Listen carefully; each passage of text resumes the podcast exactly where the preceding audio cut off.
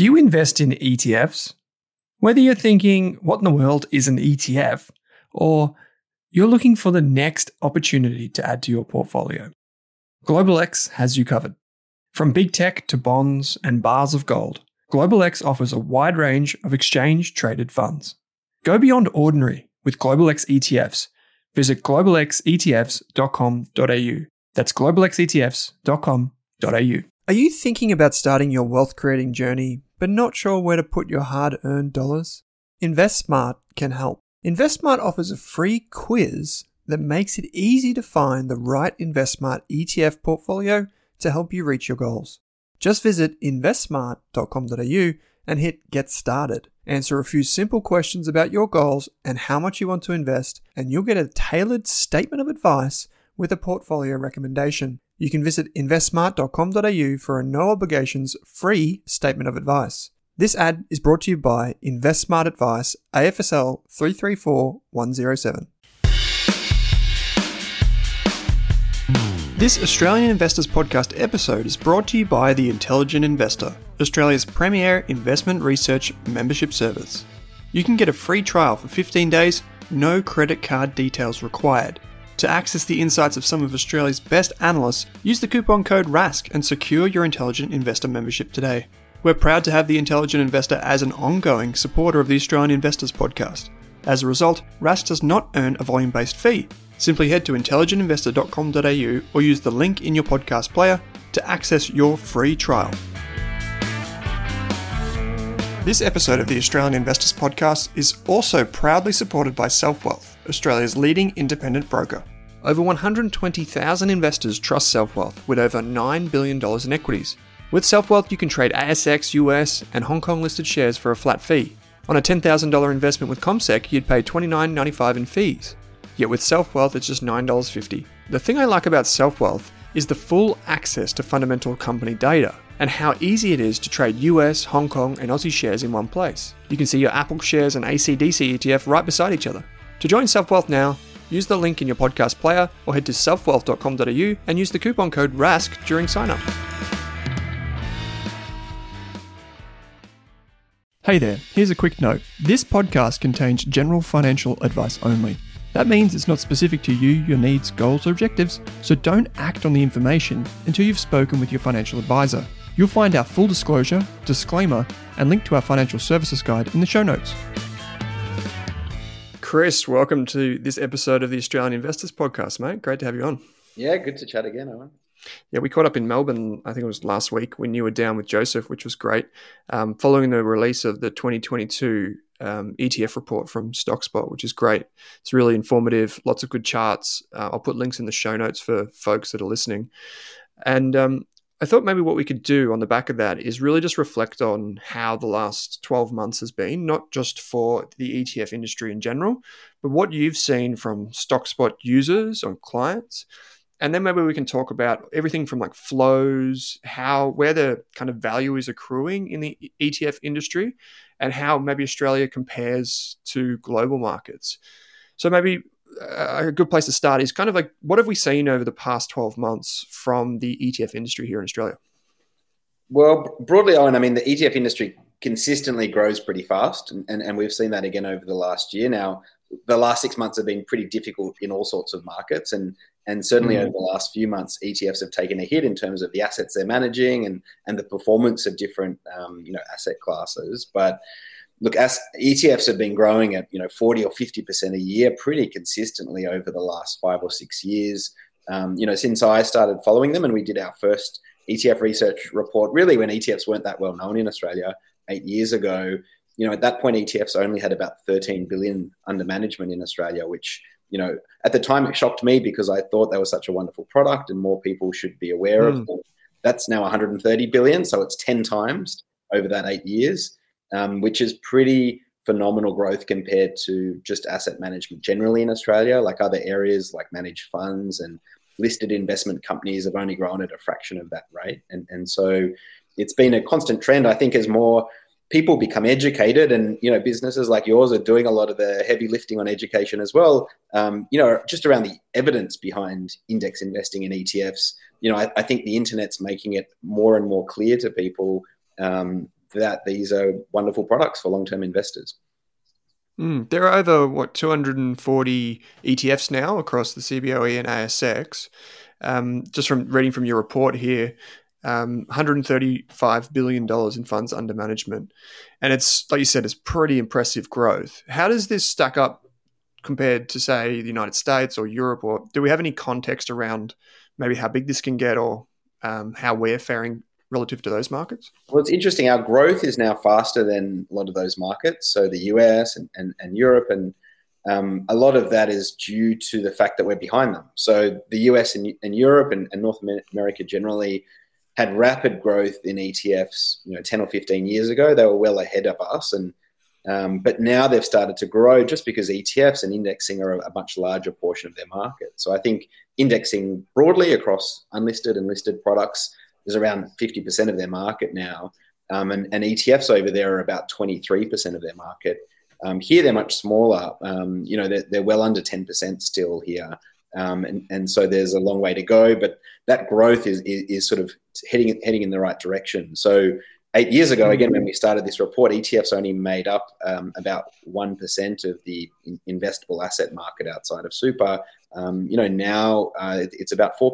So relative to other investments, it's growing very fast, but I still think there's a long way to go in Australia. One of the big encumbrances, I thought, was the challenge with advisors not recommending ETFs ahead of the Royal Commission in Australia. I had identified that as one of the reasons why ETFs weren't growing, was just no one was recommending them. Everyone was recommending products that they'd get commissions from. You get a commission when you sell a listed investment company or a hybrid or a lot of other products. So brokers and advisors just weren't motivated unless they were fee for service or unless they had a different model. But it's great. Since the Royal Commission, a lot of that's changing. A lot more advisors are using and recommending ETFs, as well as, self-directed investors who might have been picking stocks in the past. How about, so one of the things, Chris, that kind of, I guess, picks up the hairs on the back of the neck for some investors when they hear, ETFs are 23% of the US market. They think there's some systemic risks. I think, the guy is it Michael Burry from The Big Short, I think it was, came out and said there's a bubble, or it could cause a bubble, and there are some issues. How do you read into that? And maybe it's actually worth just saying what the fear is as well, maybe just acknowledging that. Yeah, I think the fear sort of makes some sort of logical sense to people, that if ETFs and indexing become so big, they become the market. And therefore, the fear is that markets will become inefficient, and prices will go crazy, and money will only go into indices and nowhere else. It doesn't. If you actually kind of look into the facts, and I mean, this is a fear that's not new as well. I've seen it for the last 8 years since I started my business. It's usually a fear perpetuated by active fund managers. And if you have a look at the articles, and you occasionally see them on Bloomberg and the FT, and you look at the author, it's almost always someone that has something to gain from fear mongering. Would be my first point, But actually, logically, it doesn't make a lot of sense, because even in the US now, where indexing and ETFs make up 50% of the overall assets, they still only make up less than 5% of the trading. And trading is what's important, because it's that buying and selling that leads to price discovery. And the price discovery is what makes the market efficient. So 95% of the trading is still happening between fund managers and professionals trying to decide on what are the right prices of shares. And, like we see in Australia, it's not like every share goes up and down the same amount. BHP and Telstra are moving in a different direction. CSL's moving in a different direction. That price discovery is working perfectly in Australia and the US. And if it wasn't, active fund managers would have it much easier at actually making a crust and actually beating the market. And so the best reason I would always say to people of why ETFs can't possibly be making the market inefficient is if those inefficiencies existed, someone would be able to exploit them and make money from them, and that's simply not happening. So a lot of the real academic research into this says that until ETFs and indexing are more than 90% of a market, markets will continue to operate efficiently. And the best thing about markets is if they're not efficient, someone will get in there and arbitrage to actually make money from that inefficiency. And so no, it's not something that people should worry about, that ETFs are suddenly going to make the market inefficient or they're going to crash. ETFs really are just a much more efficient way for investors to get access to the same underlying investments that they were buying historically through active fund managers anyway. So if you think about it, it's the same underlying shares you're buying in an ETF than you would have, 20 years ago if you gave your money to Colonial or BT. It's just that you're only paying 10 basis points for it rather than 1.5%. So when you're earning 10% a year in the share market, rather than you giving away 15% of that, you can give away a lot less. You mentioned there that, the academic research suggests around 90%. And it's actually just one quick point is that you said, if the markets were inefficient in price discovery, someone would exploit it. And there are ETFs that aren't just vanilla, market cap weighted, following market cap weighted indices these days. So even an ETF could come out to challenge other ETFs in that price discovery. So it's very much possible that, there is no major issue here. You mentioned there that, academic research suggests maybe even 90% could be in index funds or ETFs before it becomes an issue. And you said that 50% is what the level is, or just over 50%, I think, in the United States. How much do you think could be invested in ETFs or index funds as a percentage of the pie? I mean, I think over the next 20 years, they'll probably reach some sort of equilibrium where, and it will be a combination of ETFs growing, but also active fund manager fees going down, where on average, more than 50% of active fund managers then can beat the market. And at that point, active funds management becomes more appealing. As an investor, it's always appealing if you're an active fund manager. It's a great industry to be in. But right now, as an investor, it doesn't make a lot of sense when, and we've recently shown the stats, it was 76% of fund managers in Australia investing in large cap Australian shares underperformed just the Vanguard Australian Shares Index. It was 66% in the small cap area, and it was 97% in the global large cap area. So until those figures shift around and actually show that as an investor you're better off investing in an active fund, ETFs will continue to grow and indexing relative to active. Where is that equilibrium? I'm not sure. We're clearly not there yet, and it will depend on how fast active fund manager fees come down. And I think that's something that's obviously happening at the moment as well, is if you have a look at the share prices of some active fund managers in Australia, I think investors are realising that there's a secular problem there. It's not just a cyclical thing that they're underperforming, but on a secular basis, active fund managers need to drastically reduce their fees to have any shot at beating the market over the long run. And so I can imagine over the next 20 years, we will reach a point where investors or rational investors should be more indifferent between the two of them. But really cost is the big factor. Do you think, or do you see this, even if it's anecdotally when speaking to clients, that more people are adopting the core and satellite approach to portfolio construction and using the core of their portfolio purely as passive? Some, I think, when markets are hot, like in 2020 or the second half of 2020 and 2021, unfortunately, people without, the experience of a lot of market cycles almost take the opposite approach where they put the majority of their money in these satellites and then a small amount in the core. And it's usually only when there's a big market correction like we're having at the moment where people realise that may not have been a sensible strategy. I think for people that still want to have some sort of say on their investments, a core satellite approach makes sense. We offer something similar for StockSpot investors where they can actually allocate 20% of their portfolio to, particular, countries or areas of the market that they want.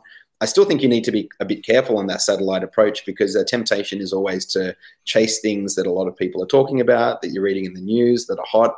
We see it in the ETF world that the ETFs that are launching are typically those ones that they're already at peak exuberance in terms of retail excitement in that particular area. And so, my experience would tell me that although the satellite, core approach is appealing, that actually you're probably going to be no better off than simply putting your money in a diversified mix of index funds. You're going to feel a bit more control and maybe that's something more people want, but actually your chances of earning a better return are not that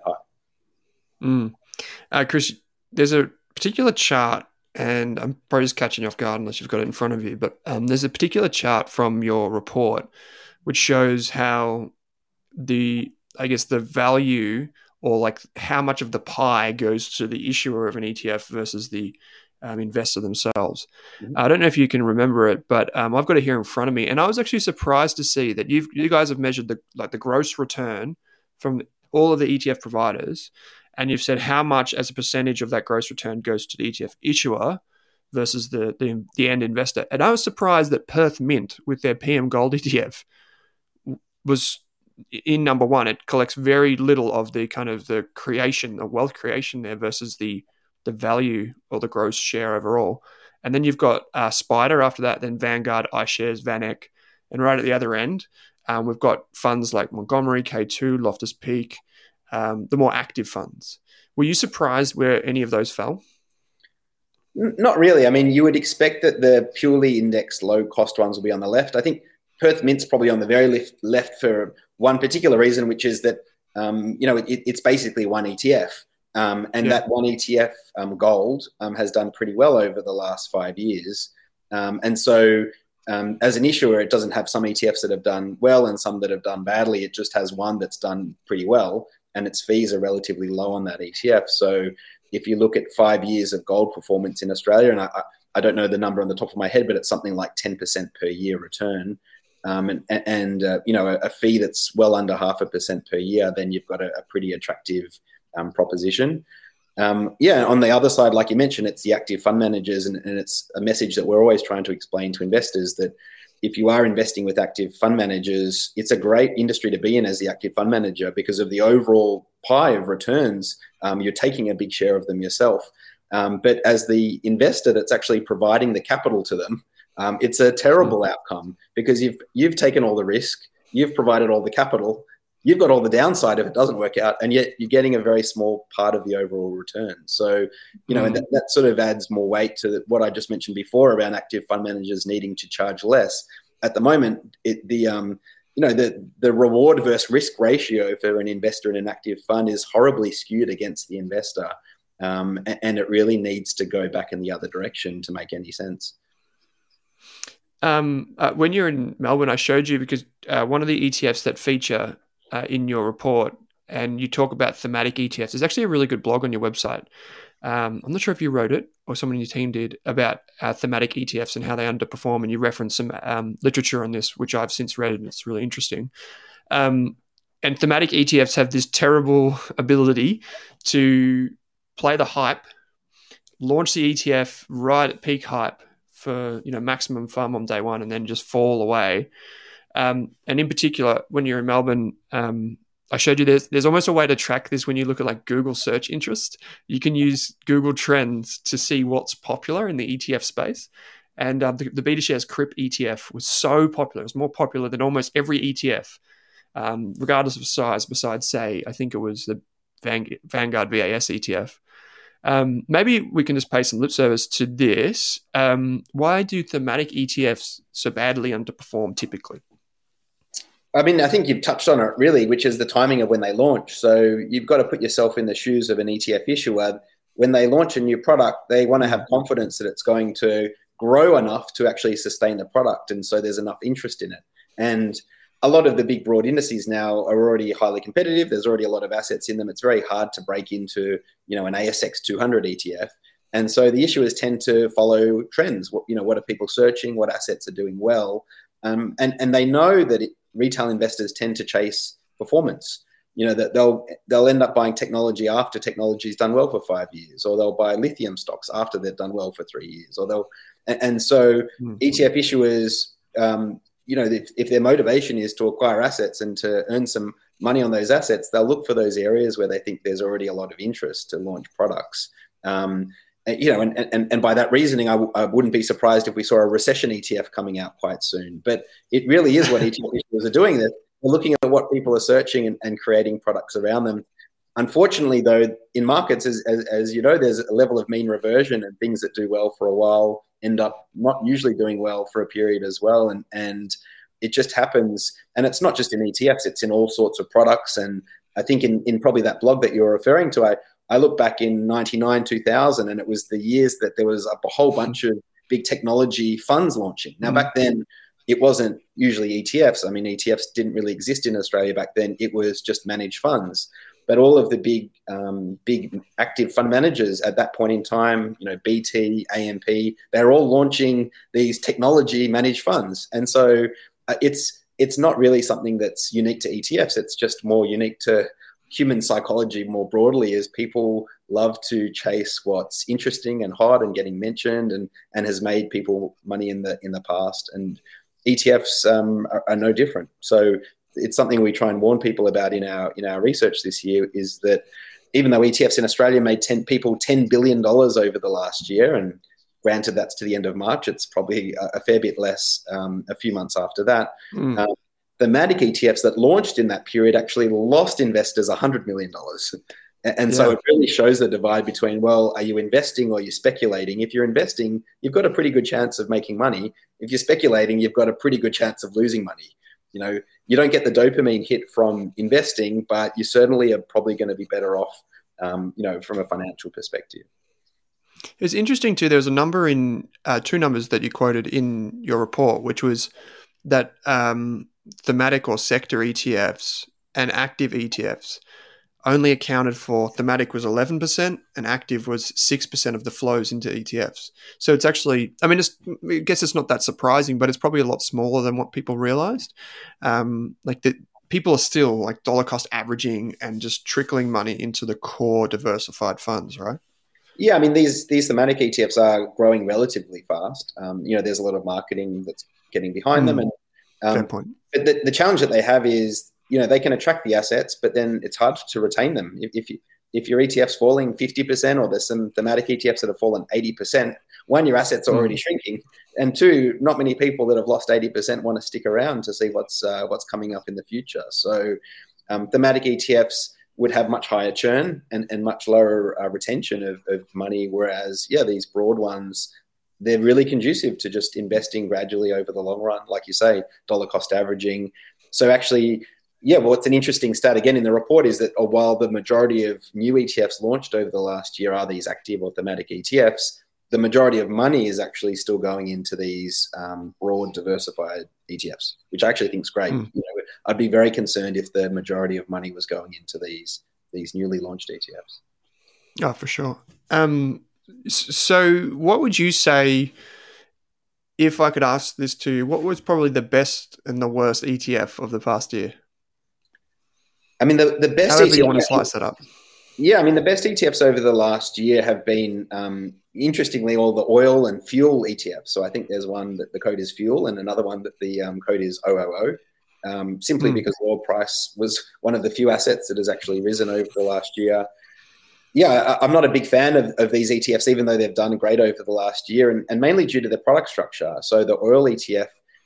Because you can't really buy physical oil like you can buy physical gold and store it somewhere. You know, barrels of oil are very big, and you can't really just buy a ship and you know, push it out to sea with thousands of barrels of oil on it. So oil ETFs, rather than buying physical oil, they roll futures contracts. And this is a very expensive process and quite a risky process as well. And if you actually look at the performance of the oil ETF against the oil price, it's enormously underperformed over the long run. So even if you are an investor that is really bullish on the oil price, it may not actually be an appropriate product for you, because it doesn't actually give you a return that reflects the underlying oil price.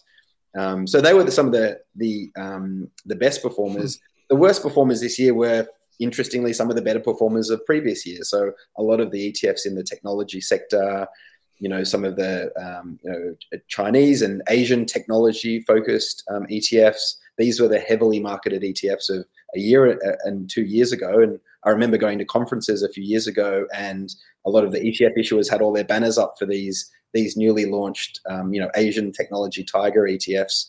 I mean, if your listeners and viewers want a strategy of working out which ETFs to avoid, I'd be going to these conferences and having a look at the ones that the ETF manufacturers are promoting most heavily. Yeah, it's the counterpoint, right? Like when you go to the conference, you go to the rooms where no one is.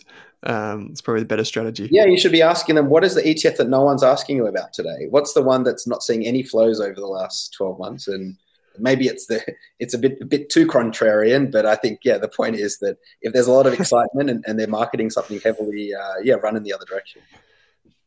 Do you use any active ETFs or thematic ETFs in your portfolios? No. So, I mean, in our core portfolio, we just give broad exposure to the big global markets and asset classes. So we have an Australian shares ETF, a global large cap shares ETF, an emerging markets ETF, government bonds and gold ETF. So these are all just broad and index-based, market cap-based ETFs. Then we give clients a selection of, I think it's 20 or 25 different, we call them themes, but actually they're still quite broad asset class-based ETFs. And they're only specific as a sector, and we've chosen a few sectors that are slightly underweight in our market relative to the global market, where sometimes people might want a little bit more exposure.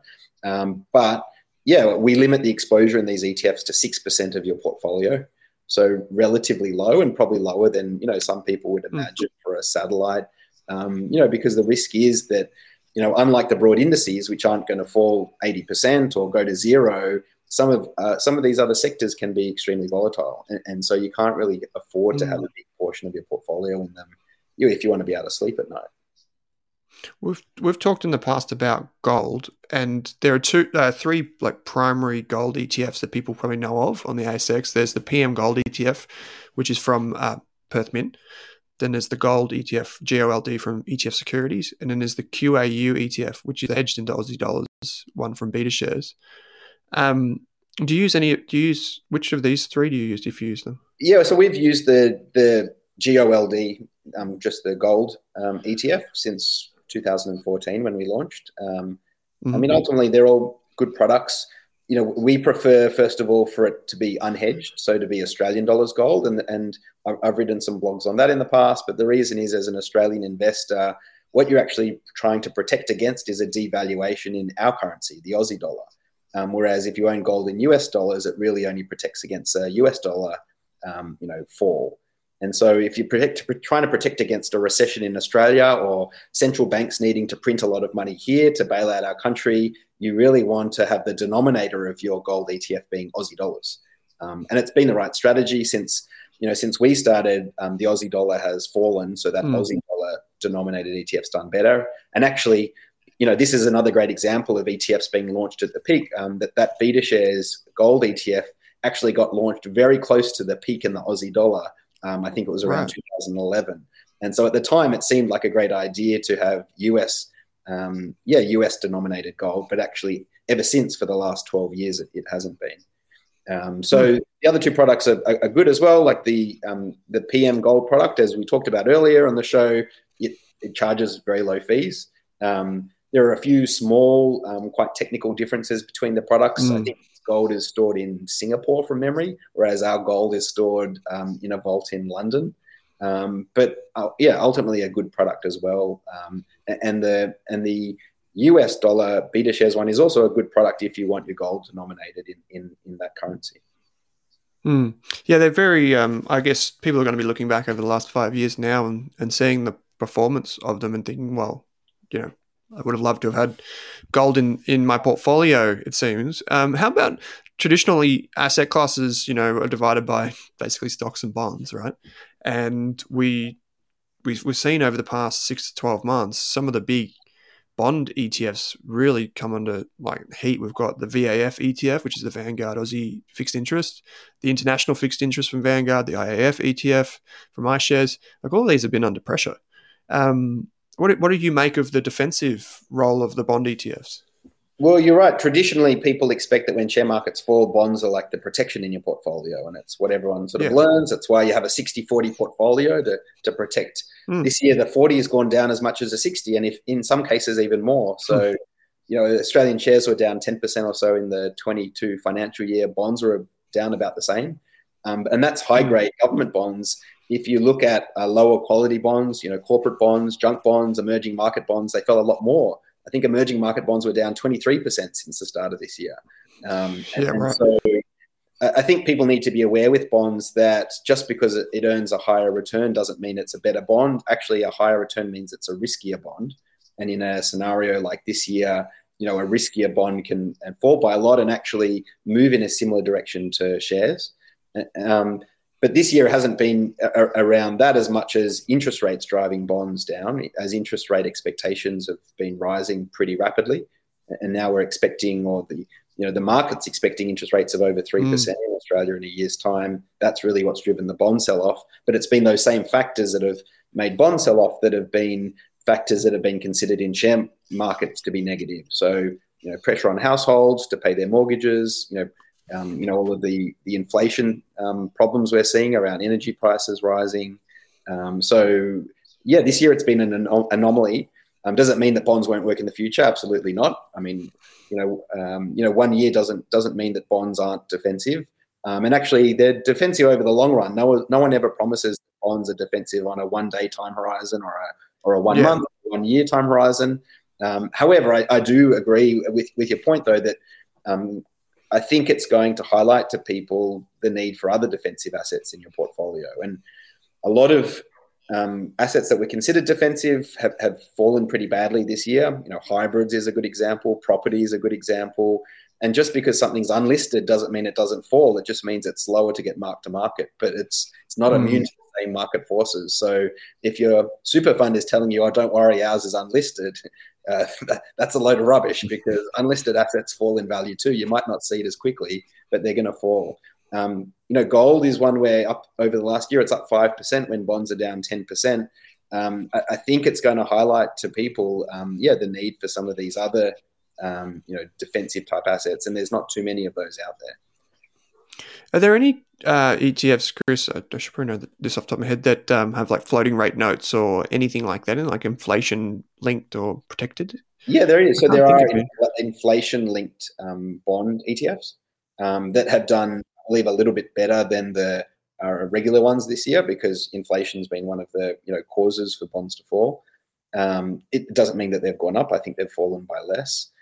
There are also, rather than fixed rates like the typical Australian government bond ETF, there are also floating bonds as well as cash ETFs. So that's something that's interesting over the last few months. The cash ETF, which was paying next to nothing, is now paying 1% in Australia, and it will be paying a lot more, I imagine, over the next few months as the RBA increases interest rates. So have you, I guess, had to do any type of rebalancing to your models then, given the performance of bond versus gold versus Aussie and global stocks? Like, have you done any kind of tactical changes or anything like that? Yeah, we over 8 years, we've only made two changes in the strategic asset allocations in our portfolios, which is essentially the percentages in the different assets. In 2017, we actually increased the bond allocation, which worked quite well in the crisis in 2020. And then in 2021, we actually reduced our bond allocation. And allocated some of it to gold and some of it to emerging market shares. Now, gold's done very well. Emerging market shares have not done so well. And so it's been a bit of a mixed bag so far. But, we're probably a bit unusual. If you look at a lot of diversified funds out there, I have yet to see any that has an allocation anywhere near ours to gold. Ours is 14.8%. But it's been proven to really reduce the bumps in people's portfolios and improve the quality of returns. I wouldn't be surprised to continue to see that going forward. So, we got a lot of questions in the early years. I remember when gold wasn't doing as well, 2014 and 2015. A lot of people were emailing us saying, "Hey, can you please sell all of the gold in my portfolio? I don't want it." Now we're getting the opposite questions. We're getting emails through, "Hey, can you put more money in gold, please? I don't want to have any of these government bonds or shares, just more gold." And whenever we get these questions, we have to explain that, even though gold's doing well in this environment, you still need a diversified mix, because it doesn't mean that gold's going to do well next year. Maybe it's shares that do well next year. Absolutely. How about then, just before we wrap up, mate, what, I guess this is more of a question, not just for the ETF landscape, not just for StockSpot, but just generally from the financial services sector, is what do you expect to see from our market going forward over the next, say, 3 to 5 years? Obviously, being a fintech in wealth management, you're at the pointy end of it, like innovation for our sector. What do you expect to see in the way maybe we go to market, the way investors interact, the mix? I think you're going to say, we'll see more flows into passive and ETFs. What other things are you seeing that are coming across your desk and you think that's really interesting?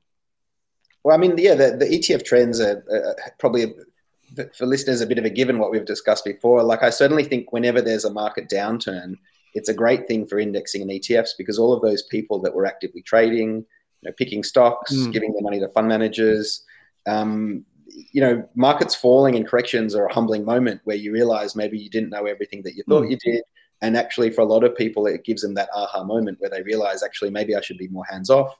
You know, maybe ETFs and indexing aren't so bad after all. And so you see a lot of the big growth spurts in ETFs and indexing happen after market crises. And to me, it makes a lot of sense. It's a market share thing where you've got all of these, you know, trading products that have emerged, let's say, over the last few years, and they were popular for a couple of years, but it's quite possible that our market won't be a great market for day trading for the next 5 or 10 years. And so all of those people that have set up trading accounts, I think, are likely to shut them over the next couple of years. And if they still want to grow their wealth by investing, they'll probably find other options. So that's something I would expect to see. And you see it after every market cycle, you know, at the end of 2007, 8 or 2000, 2001, there's a whole bunch of new investors that join the market and get very excited because there's high returns on offer. Then they lose a lot of money and they go through a bit of a realization process. And then the next time they come to invest, they're not going to take that speculative approach. They've wisened up and they take a more sensible approach. So I would expect that to happen again in the next cycle. Look, apart from that, I mean, I think online generally is just a great place, a great leveler for all investors. You know, in the past, sophisticated investors had a lot more access to information, and these days everyone has basically equal access to information at the same point in time. So it's a great leveler. Does it make it easier to beat the market? No, it actually makes it harder because now you've got millions of people in the world accessing the same information at the same time, trying to make decisions. But I think also it will continue to help with education, like what your business does. You know, there's so many people, you know, trying to learn how to grow their wealth by investing.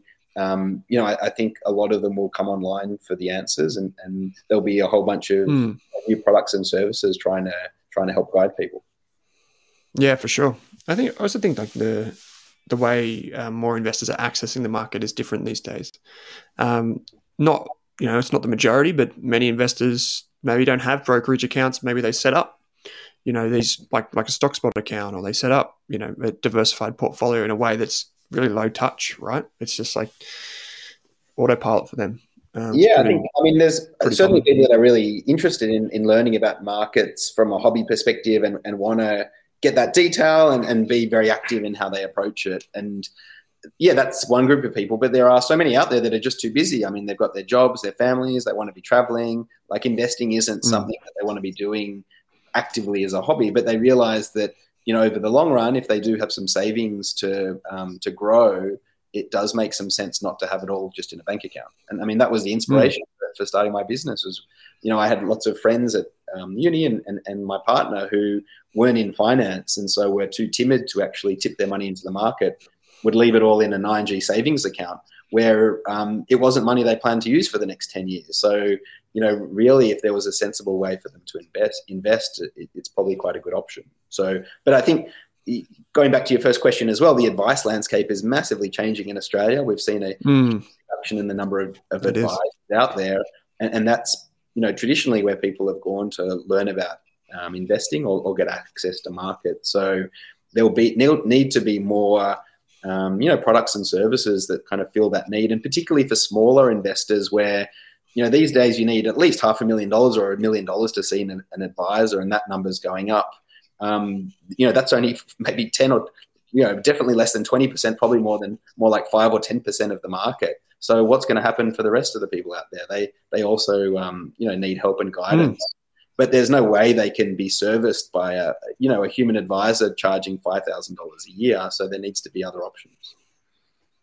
Yeah, it's a pretty, like, it's a scary thought for a lot of folks that maybe are earlier in their journey, don't have that asset pool, or just don't have that kind of that wealth. But at the same time, that creates opportunity for businesses like mine and like yours to come in and fill that gap as well. So that's where innovation and things like that get really exciting, and there's a really a big opportunity there for us. So Chris Baraki, from founder of StockSpot, mate, I really appreciate your time. Thanks for joining me again on the show. Yeah, it's always good to chat.